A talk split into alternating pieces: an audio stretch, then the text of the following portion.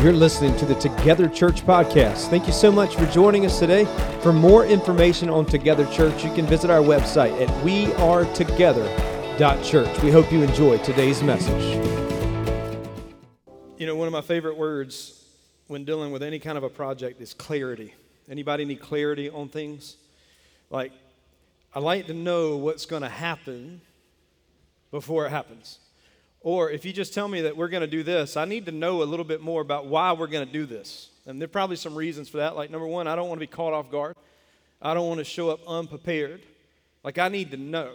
So I remember specifically in K5, it was Halloween. Now, what do you do on Halloween? You dress up. Nobody told me that you weren't supposed to dress up at school. I was the only kid in the entire school that dressed up like Fred Flintstone all day, walking around like a weirdo, celebrating Halloween because there was zero clarity in the conversation. I think it was the mark of that day that ever since, all I wanted was just some clarity to understand what we're supposed to be doing.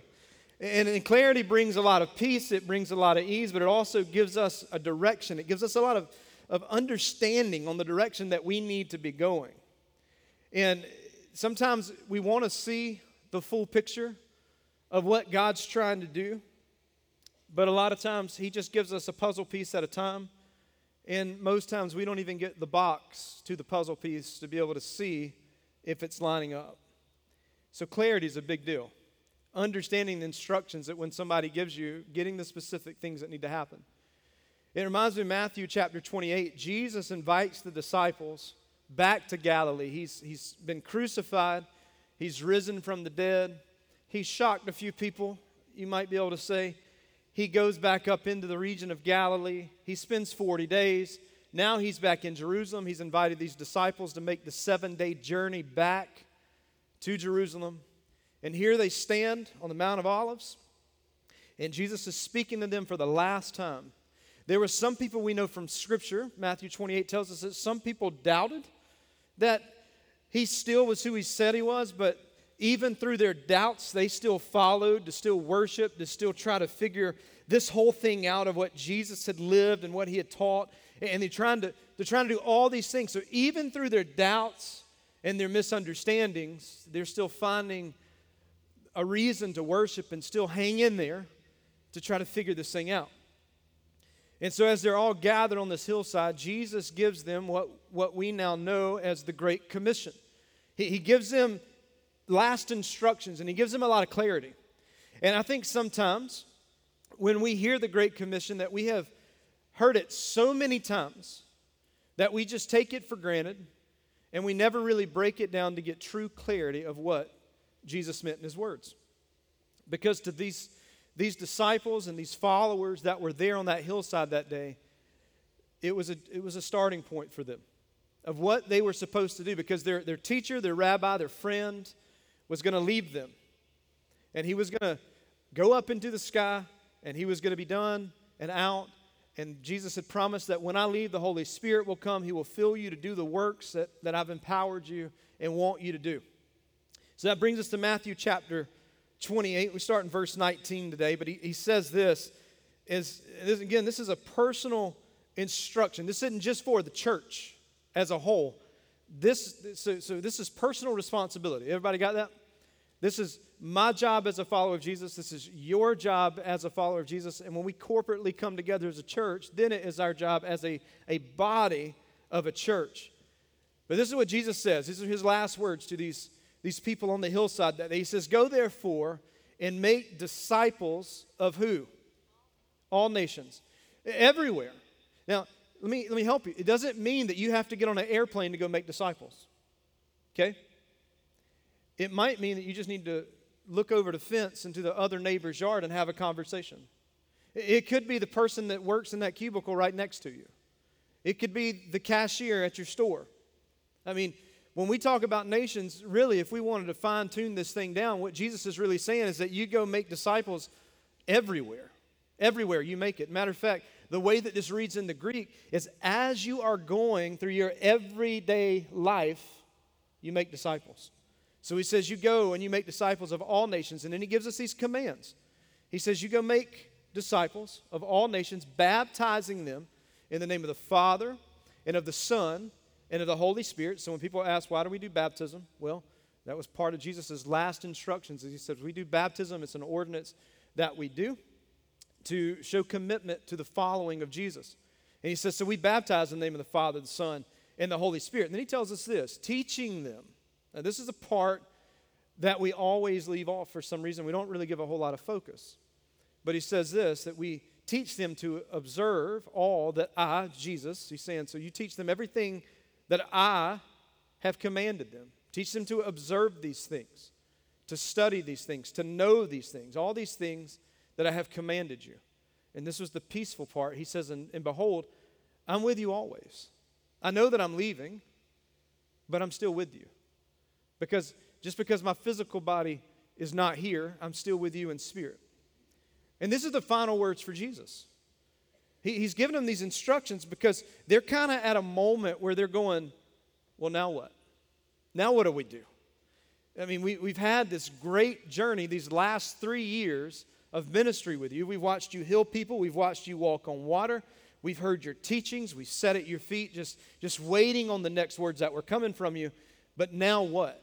And Jesus says, Here's your now what. Your now what is you're going to go and make disciples. In other words, Jesus was saying, Everything that I've taught you and everything that you have seen, I want you to mimic those very things. I want you to become like me and live out these values and be obedient to the teachings that I've given you and go share that with other people that aren't on this hillside today. And I want you to disciple people. And when Jesus told them, by the way, that they're going to go make disciples of all nations, we're talking about disciples who grew up in Israel. They've never been outside of Israel before. Many of them, the only time they ever got out of Galilee, which is in the northern part of Israel, the only time they ever got out was to come to Passover once a year in Jerusalem. That was the furthest. So when Jesus said nations, they were like, wait, what?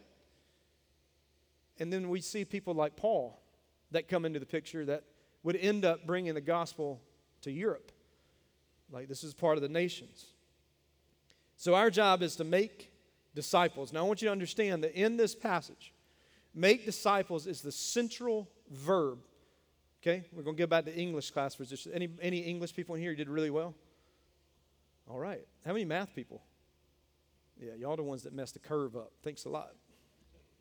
So in in the passage, the verb is make disciples. This is the great commission. So everything else, everything else, going, teaching, baptizing, those are all extensions of go and make disciples. So when we're told to make disciples, that is the main thing. Because what he's saying here is this is what you do. Here's an extension of those things. When you make disciples, where you're baptizing them in the name of the Father, the Son, the Holy Spirit, when you're making disciples, you're teaching them to observe all the things that I have commanded. So, so what he's saying is that we make disciples, and when we do that, there's an extension of what that looks like. And so I'm going to I'm going to ask two questions today and we're going to use scripture to answer these. So here's your first question. What is a disciple? Now, I guarantee that if we went through this room, we're going to have about four or five different answers to that. Maybe even more than that. I find it interesting that that I'll hear pastors talking about disciples and I'll ask them to define what that is. And we will have completely different answers. Um, because I don't, I don't know that if we've used scripture enough to define what a disciple is. Because a lot of people would say that a disciple is a Christian. Well, can I tell you, that's not biblical. It's not biblical at all. When churches say we're all about disciples because they have Sunday school, that's not a disciple. We're going to answer that question in just a minute of what is a disciple. Here's the other thing what is your role in the disciple making process? Yes, if you are a follower of Jesus, guess what? You have a role. And Jesus just told you what your final instruction was, because that instruction that was for them that day has been passed on to us. We have a role in this whole process. So, what we're going to do is, is we're going to study what a disciple is and what the role is. So, let's start with the, the first question What is a disciple? What is a disciple? In the Hebrew language, which is the Old Testament was written in Hebrew, New Testament written in Aramaic and, uh, Greek. In the Hebrew language, the word disciple appears as the word tal, tal, uh, talmid, talmid, okay? And, and a disciple was a talmudim. And so a talmid was a student of the word. Talmid, student of the word. Now, what a talmid would do was they would go and find a rabbi, a teacher, that they are like, you know, I agree with his teachings, I like the way he teaches, I'm going to become one of his disciples. I'm going to sit under his teaching. Now, the way that would work was that that Talmudim, that that student would have to come and ask permission to follow that rabbi. And the rabbi would quiz them to find out how well they knew the scriptures. And if he felt that they knew the scriptures well, then what they would say was this they would say, You know the scriptures very well. I would love for you to come and follow me and sit underneath my teachings. Now, if you didn't pay enough attention in the Jewish school system, because by the time you were 12 years old in the Hebrew school system, you should be able to quote and memorize the entire Old Testament by memory. I can't remember my phone number half the time. And here they are remembering and knowing exactly where things are.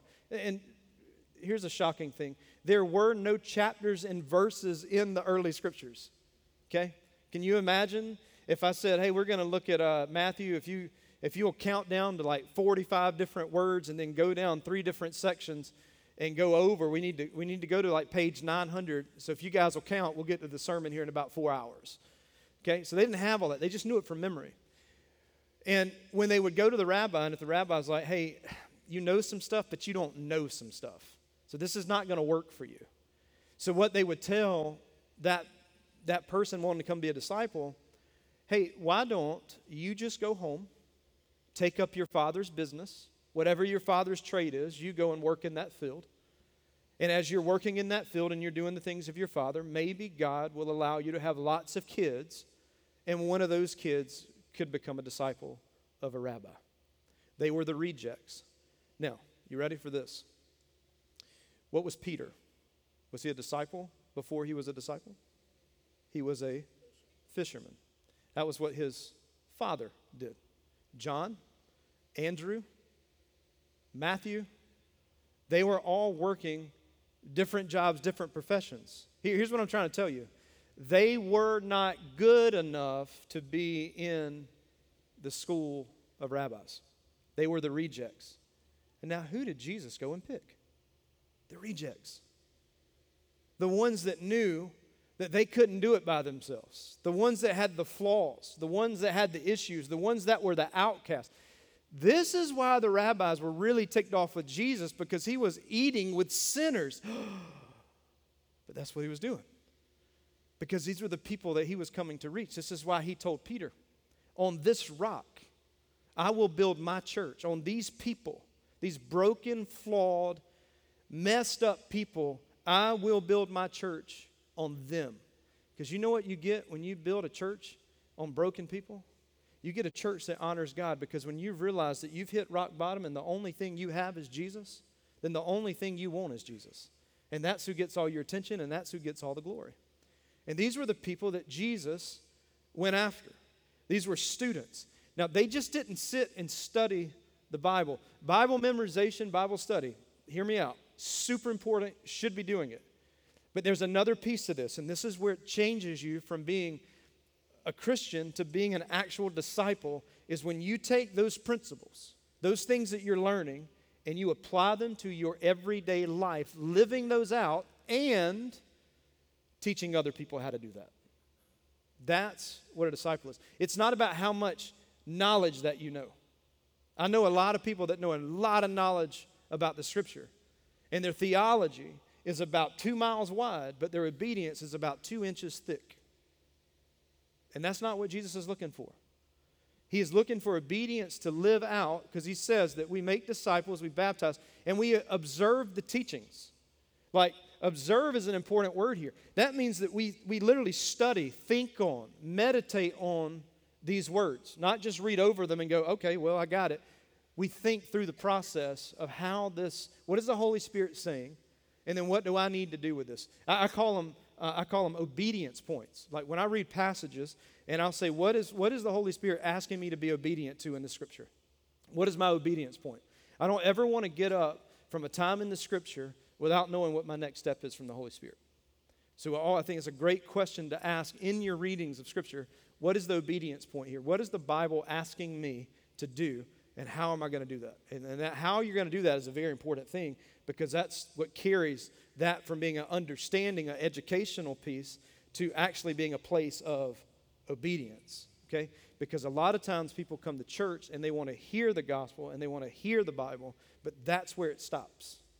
And that's not what we are at Together Church. We believe that what we do right here should affect everything we do outside these walls. You agree with me? Everything. Come on, you can be better than that. You know, everything that we do here should affect everything outside of these walls. That's a disciple.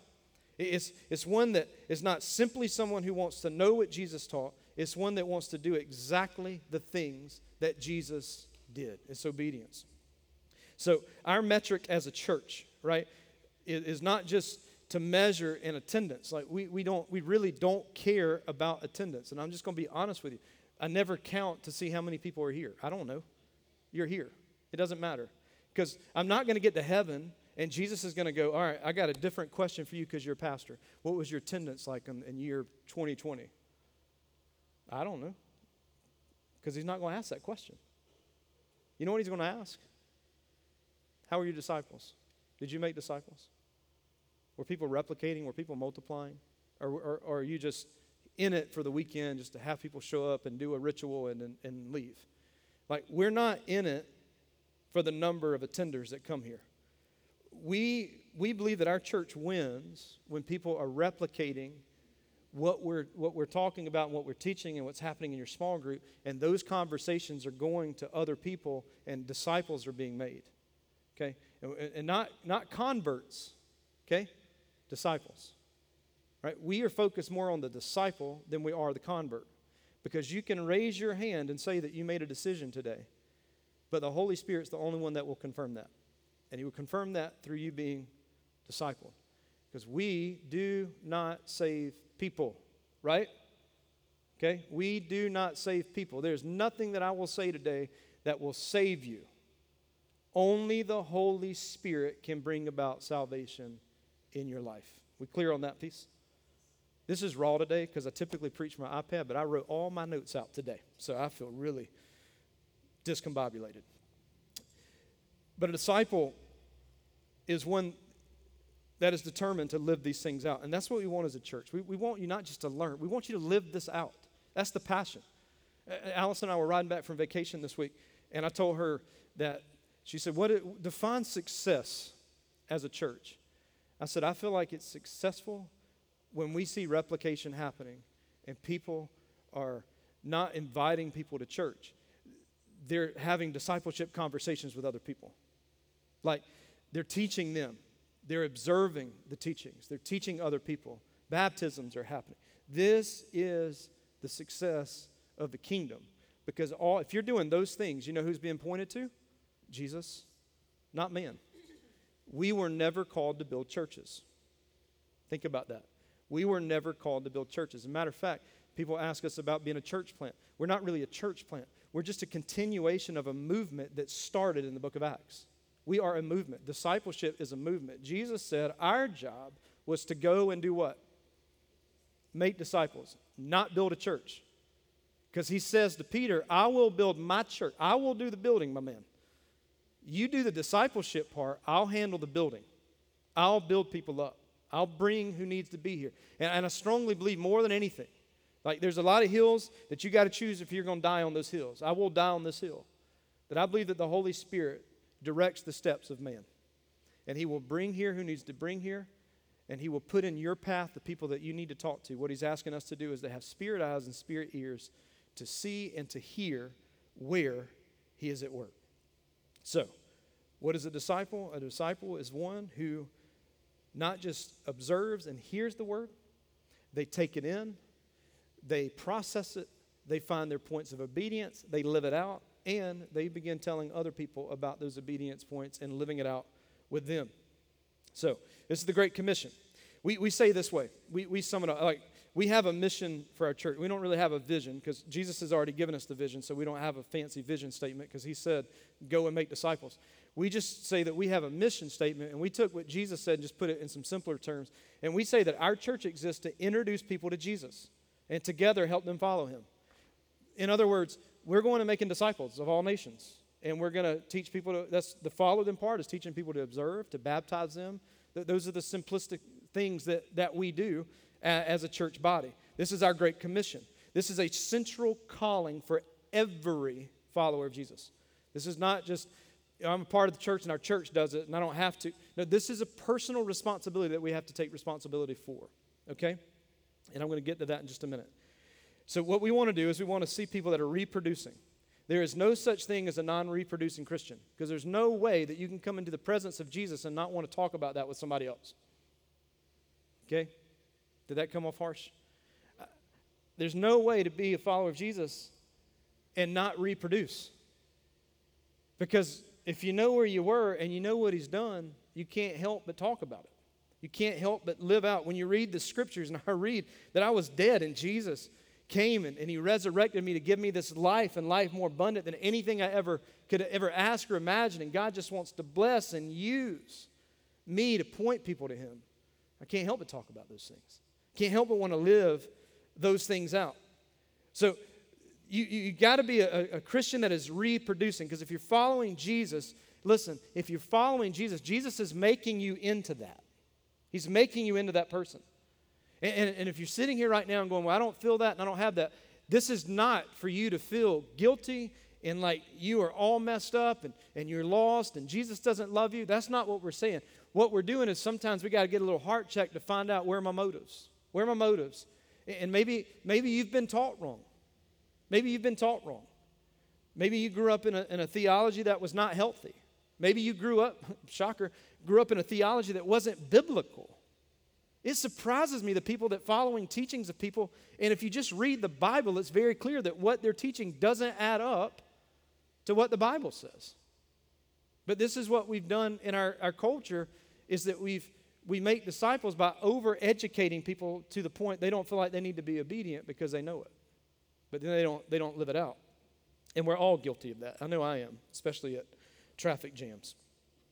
Look at John 15 8. He says, By this, by this, my Father is glorified. My Father is praised. My Father is honored. My Father is proud. He says, By this, my Father is glorified. This is what God's glorified in. He's glorified that you bear much fruit. And what does this fruit prove? That you're his disciples. See, because when you're with Jesus, you're reproducing. And you're reproducing these fruits that Paul would go on to say are the love, joy, peace, patience, kindness, goodness, gentleness, and self control, the fruits of the Spirit. These are the things that are naturally coming out, and these are the things that you're naturally producing. So if you want to prove that you're a disciple, the way that you would prove that you're a disciple is by bearing fruit. Because living organisms produce. Living organisms produce. This is why we say in, in our network of, of churches that we, we are multiplying churches. Like we, we really value discipling and teaching people to be obedient to the word and then talking about that and sharing what they know with somebody else. Because we want to see churches multiply in a healthy way and multiplication only happens through that of the Holy Spirit. You have, the Holy Spirit is the driver of disciple making. You understand? It's the driver because you can't go force conversations. If the Holy Spirit is the only one that can initiate salvation, right? We can't force it for somebody to do it. And if we do force it and use emotions and get people all sad and whatever they do to start crying, and then I got to give my life to Jesus, and then three weeks later they're right back to normal, we didn't do anything. It's, it's, so we got to allow the Holy Spirit to use the words and hear what He's asking us to do. So we bear fruit. That's what He says to do. If you, if you want to glorify God, you bear fruit because that shows that you are a disciple. Robert Coleman wrote a book, I think it was like 1965 on discipleship, but he says this that the Great Commission is not merely to go to the ends of the earth preaching the gospel, nor to baptize a lot of converts, nor to teach them the precepts of Christ, but to make disciples, to build men like themselves who were so constrained by the commission of Christ that they not only followed Jesus themselves, but they led others to follow him too. what is he saying? Robert Coleman saying, listen, we should be so constrained by what we're reading and by what we're studying that we want to speak this to other people. It's not about large budgets, it's not about large churches, it's not about large buildings. What it's about is large hearts that have a capacity to hold all the things that Jesus wants them to do and then live those things out in obedience. Is this making any sense to you? Okay. So this is this is the movement of the Holy Spirit.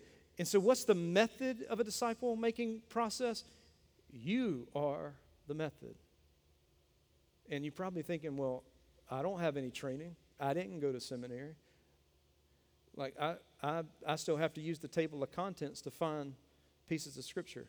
Can I tell you a secret? I do too sometimes. You ever tried to find Malachi? That thing's hidden, right? It's like, where did Jude go? You, you at least could have expounded on the book of Jude to make it easier to find, right? And so you don't have to have it all together. A matter of fact, if you feel like that you don't have it all together, you are the perfect candidate for Jesus because he loves people like us. Because we understand that there's nothing that we can do, that we recognize everything that we have comes from him. So this is this is your role. Jesus said that it wasn't about your natural ability to do this. It's not about your natural ability, it is about your availability to that that the Holy Spirit calls you to. So it's not about your natural ability, it's about availability. God, I will do anything that you want me to do. Show me the way. Show me what I need to do. Show me what conversations you want me to have today. Put it on my radar. I want to know. I want to know. So the Holy Spirit's the driving force. You know, you might not be able to preach, you, you might not be able to, to write a biblical commentary. You, you might have a hard time putting words together. I don't know. But it's, it's your availability to the Holy Spirit of what He's called you to do. That's, that's what we do, right? Because then in that, you're, I mean, what did Paul say? He said, in our weakness, He was strong. It's in our weaknesses that God works. It's in our weaknesses that, because if we're working and operating out of our weakness, then people know it's not us and they can only point to one thing, and that one thing is Jesus. So, real quick, he says that there, there are five, Jesus, when he tells them to observe the teachings, what he's doing, there's really five things. There's five identities of a disciple. There's five identities of a disciple. I want to briefly go through these five things, and we're going to expound on these some more as, as the weeks go by. But if, if we're going to be a movement of replicating, okay, and, and when we talk about replicating, our, our heart is spiritual growth over numerical growth. Because if you start worrying about numerical growth, then you build a church on consumers, and consumers want what they want and not what Jesus wants for them. And we do an injustice to people when we offer them a consumeristic church. Because when life falls apart, they have no theology to wrap around that to kind of get any kind of comprehension, and they have no idea where God is. And guess what they do? They walk away from it. And they walk. And this is why the church in, in America is at a fast rate decline because people haven't been taught the scripture and putting it into practice. Again, this is the hill that I'm willing to die on today. So, we say this uh, core, core identity number one of a disciple is a disciple is a worshiper. You're a worshiper. A disciple seeks to know, love, and obey God above all else. Everything starts with worship recognizing not just in singing but in your in your life. Like are you what is your worship like when it's you and god in your scriptures? Are you are you worshiping god everywhere that he is? Are we acknowledging where he's at and just being thankful and grateful for the things that god's done in your life? As a disciple when we're when in the scriptures this should be pushing us to naturally be a worshiper. We should want to even if you sing out of key and it's about singing, you want to sing and you're like, well, I'm not a great singer, it doesn't matter. God's not listening to your voice, He's listening to your heart. Because it's, it's an overflow, it's, it's where your heart is and what, you, what, you, what you're saying. So if you're a disciple, then you're a worshiper. And, and so that goes for, for your posture before God and, and before, before Him in every aspect of life. It also goes, it goes to church attendance. It, it goes back to church attendance too, because in your daily time with God. These are places that you worship. We gather here on the weekend to corporately worship together. And sometimes it's good to know that somebody beside us has gone through, been through, going through the same things that we have. and they know what God did in their life, and they share that with us. And this, this time that we have together should strengthen us and should equip us to do the work of the ministry. Okay? Sunday morning church is made to be equipped and to encourage. And then you can throw this element in it too. There are people that come into our doors for the first time that don't know Jesus, that God has spiritual conversations waiting for you to have. This is why it is so vital to get outside of your comfort zone and talk to people that you don't know in this place. It's not about welcoming them because we want them to come back because the more people that come back, the bigger the skit. No, because you might be the one that God's assigned to speak with them. He might have something that you need to say to them. But you got to get outside that comfort zone and just say, hey, shake a hand, pat a back. Maybe not, maybe not pat a back yet. You might not be there. Uh, they, may, they, they may never come back at that point. Just, just be a Christian, a loving Christian. Okay? So you need to be a worshiper. You need to be a family member. An identity is being a family member. Like a disciple is not just a believer, you're also a belonger. Like we, we're a family here. When we celebrate, we celebrate together. When one has success, we celebrate success together. When people are going through hard times, and we, we journey with them through the hard times. Not just there to send a flower and walk off. We, we walk with them and journey with them through the processes. No matter if it's a high mountaintop experience or a low valley, we are a family as a, as a body. And when you become a part of the church, you should, you're understanding that you're coming a part of the family. And I'll just tell you this that when you become a family member, sometimes the church family feels a lot more like family than normal family. I mean, I can tell you in a, in a small group, there's family in there. There are people that I love that care for me deeply and will call me on my junk in a heartbeat that you're not that your life doesn't look like Jesus right now. I mean, that's family. They're also there to encourage and text and love and, and care. You're, you're a family member. The church is not an event, it's a community. We, we've botched that word church. The church is a community, it's a gathering of believers. We are the church together and individually. We represent the church. And of course, every family has a couple of crazies, but it's fun. It's fun. So it's not just an event, it's a community, it's a family. It's a place that you feel like you, you really do belong. You're not just a number on a spreadsheet, you're a person with a heartbeat. We know who you are, we care. We want to know who you are. We want you to know the Jesus that's inside of us. We want you to get to know our Jesus in, in us because he wants to know you. And so, a, a, disciple is a family member. And your family member, you can't just show up once in a while, just catch a podcast every once in a while. Like a family, you're here and you're with each other. This is, church attendance is important. It's important for your spiritual growth. Hear me on that. It is important for your spiritual growth to be around family. Being in a together group is important because it is important and vital to your spiritual growth. And I'll say this, and this may shock some of you. If you can't come to Sunday services, you need to be in a small group for sure and never miss your small group. Because I believe that God's doing more work in small groups than He does on Sunday services. It's really quiet in here. Because you haven't heard a pastor say that, have you? Because the heartbeat is not attendance. The heartbeat is getting you into a place to where the Holy Spirit will work in you. And sometimes that happens best in a small group. And it's just what it's just what it is. Okay? We, we've always said at Together, there may be a day that we don't have a Sunday service. It may just be that we just eventually just have all small groups that are, that are doing it. Okay, that's not today, by the way. We're, we're still on the same train. We still meet, we still do this because we still find value in corporately gathering and worshiping together.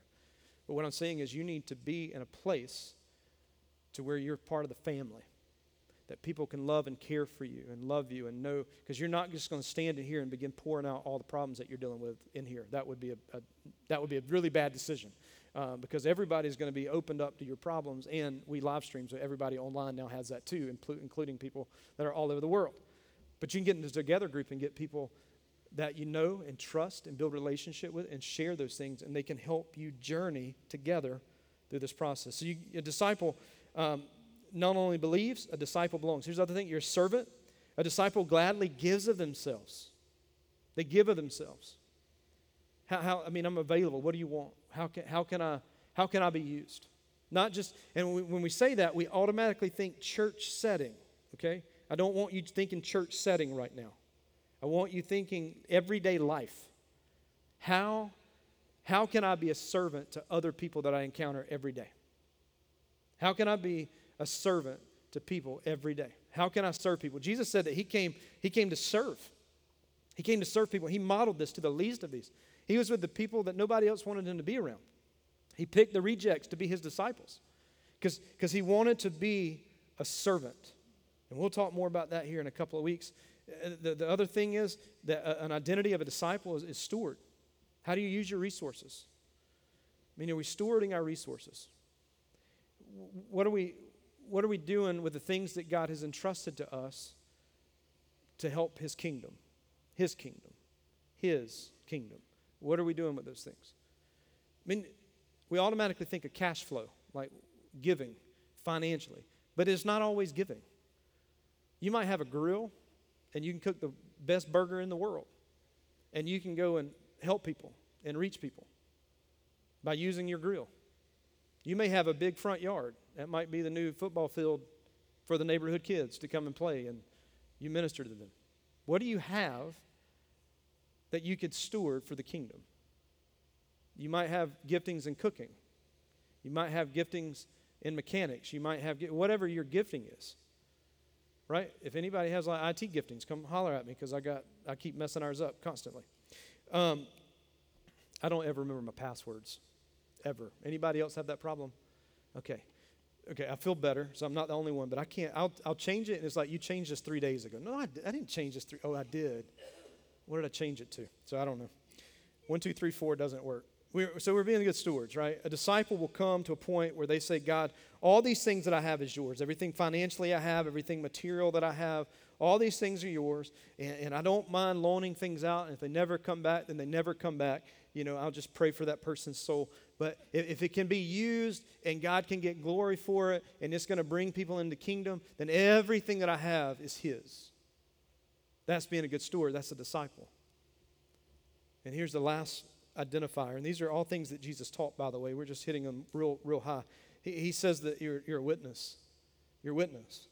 Each disciple recognizes that it is his or her responsibility to make disciples, that you are a witness of the things that you have seen and experienced. I can't share your story. Only you can share your story of what Jesus has done for you. And I can't I can't come and tell you that your story is wrong because it wasn't my experience. It's what you lived and what you witnessed. It's the Jesus of what he did in your life, and, and you're a witness to that thing. I, I, can't explain it, but this is where I was before Jesus, and this is how I came to know Jesus, and this is where I am now with Jesus. That's how you share testimony, by the way. And he could be that quick because you're a witness to all the things that he's done. Jesus said in Matthew 4 19, He said, Follow me, I'm going to make you a fisher of men. In other words, Jesus said, If you follow me, I'm going to make you a disciple maker. I'm going to make you a witness because all you got to do is take the things that you've seen, you've heard, you've learned, and share those things. So, what is your role in the disciple making process? Is to teach people these five things. How to be a worshiper, how to be a worshiper, teach them about what true family is, what the family of God is, how, how we don't just believe, we belong like we're, we're, we're truly family, or, or what it means to be a servant, because they may not understand why you do some of the things you do, or in just the way that you steward your things. Like I notice every time you ask, you always let me borrow something, let somebody else borrow something, and they don't give it back. It's like, whatever, no big deal. Right? Like I, I've gotten to the practice that if I read a really good book, I'll buy a second book so I can give it to somebody. I'm still learning to give the book away that I have, the original copy, but I'm still, God's working on my heart there people just take my books all the time, and then I feel like I've lost something. But just like Jesus, our lives are going to be characterized by just sharing and sharing the gospel. There, there's no such thing as someone who follows Jesus is not actively attempting to bring other people to him. This doesn't mean that you got to be a creeper. This doesn't mean that you got to make people feel uncomfortable. You, you don't go to lunch today and look at the waitress and say, hey, so if you died right now, where are you going to go? Like, don't do that. And if you do, don't tell them you're from this church. Just name another random church out there, but don't tell them you're from here. But it is okay to ask if say, hey, we're about to pray over our food. Can we just pray for you real quick? And if you're not comfortable with that, here's a very simple thing learn their name and call them by name. Call them, I don't think we understand the power in that, of calling people by their name, because it helps people feel like you care. You cared enough just to learn even a simple thing of their name. And you can be a witness to Jesus that way because I can promise you there are a bunch of Christians that go to restaurants every Sunday and they're hateful and they don't leave very good tips. Right? I, I encountered some pretty hateful ones and I worked at Bi-Lo as a bag boy. Are you going to put my eggs right there? I'm about to throw these eggs at you, is what I'm about to do, because this, I didn't go to church today. I'm working here on Sunday. Chick fil A was closed. So you're going to get this egg one way or another. But anyway, we witness, not in that way, of course, but we witness. Those are things you just think, you don't actually do. So, this is the essence of what we would call the five core identities of a disciple. This is, this is what it is. And this means that you would teach people. So your role is to make disciples, and to make them is the role. And the role is are you teaching people how to do these five things? Are you teaching them how to be a witness? Are you teaching them, like, and these can be just casual conversations with people that you meet. And once you meet with them once and you say, hey, can we meet again? I'd love to take you back out for coffee. And, and by just buying them coffee, by the way, what are you teaching them? Stewardship, serving. Just, just want to help you. Just want to, just want to have coffee with you. It's, it's totally fine. You know, I always like to not let people, when we go to things like that, is not let people pay the bill. Like just try to pay the bill. This is the essence of a disciple. And these are what this is what we've been called. And, and I want us to understand this. Discipleship cannot be done alone. It can't be done alone. It only happens in community. So I'll ask you a few questions. Is are you a disciple? Are you living these values of what God's called you? Are you living those things out? Follow up with that. Are, are you playing your part in the role of a disciple maker? Are you teaching people these things? And are you teaching them how to share those with other people?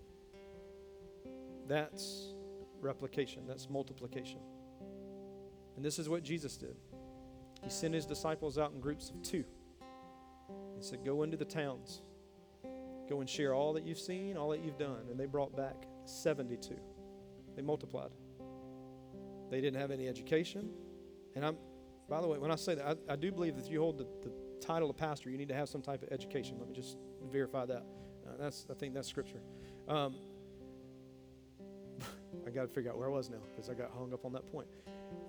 You, you, you send people out, God multiplies, God uses you. These disciples didn't have anything but, but the Holy Spirit and the word of their testimony. That's all they had. And they changed the world. And all we have is the word of our testimony and the Holy Spirit. Those two things change the world. We don't need full auditoriums. We don't need massive budgets. We don't need hazers and lights and $50,000 LED screen. We don't need that. All we need is the Holy Spirit and the word of our testimony. And if we can be content in those things, I promise you, ministry is beautiful. It's beautiful because we don't have to worry about anything but Jesus. So I want to pray for you. And we're going to follow up on this conversation and, and, and dig into some more of these, these five things just to, to work through as, as a church. But God, we know our mission. We know what those, those last instructions that you've given us were. We know what we're supposed to do. And um, God, now we're without excuse because we know these are the things that you've called us to do. So I just pray that we would be the best disciple that we can be, that we would be underneath the teachings of your word, and that we would be meeting with someone because we know that you you can't be a disciple maker if you alone aren't being disciple. And so help us and, and in these next moments as we sing, help us to acknowledge areas in our hearts where we need to work on these things. Maybe there's some things in these five that, that we just need to work on. I just pray that you would just show us what those things are. And God, give us the courage to ask people around us, like, how can I make this better? How, how can I be more immediate in this area? And we're going to.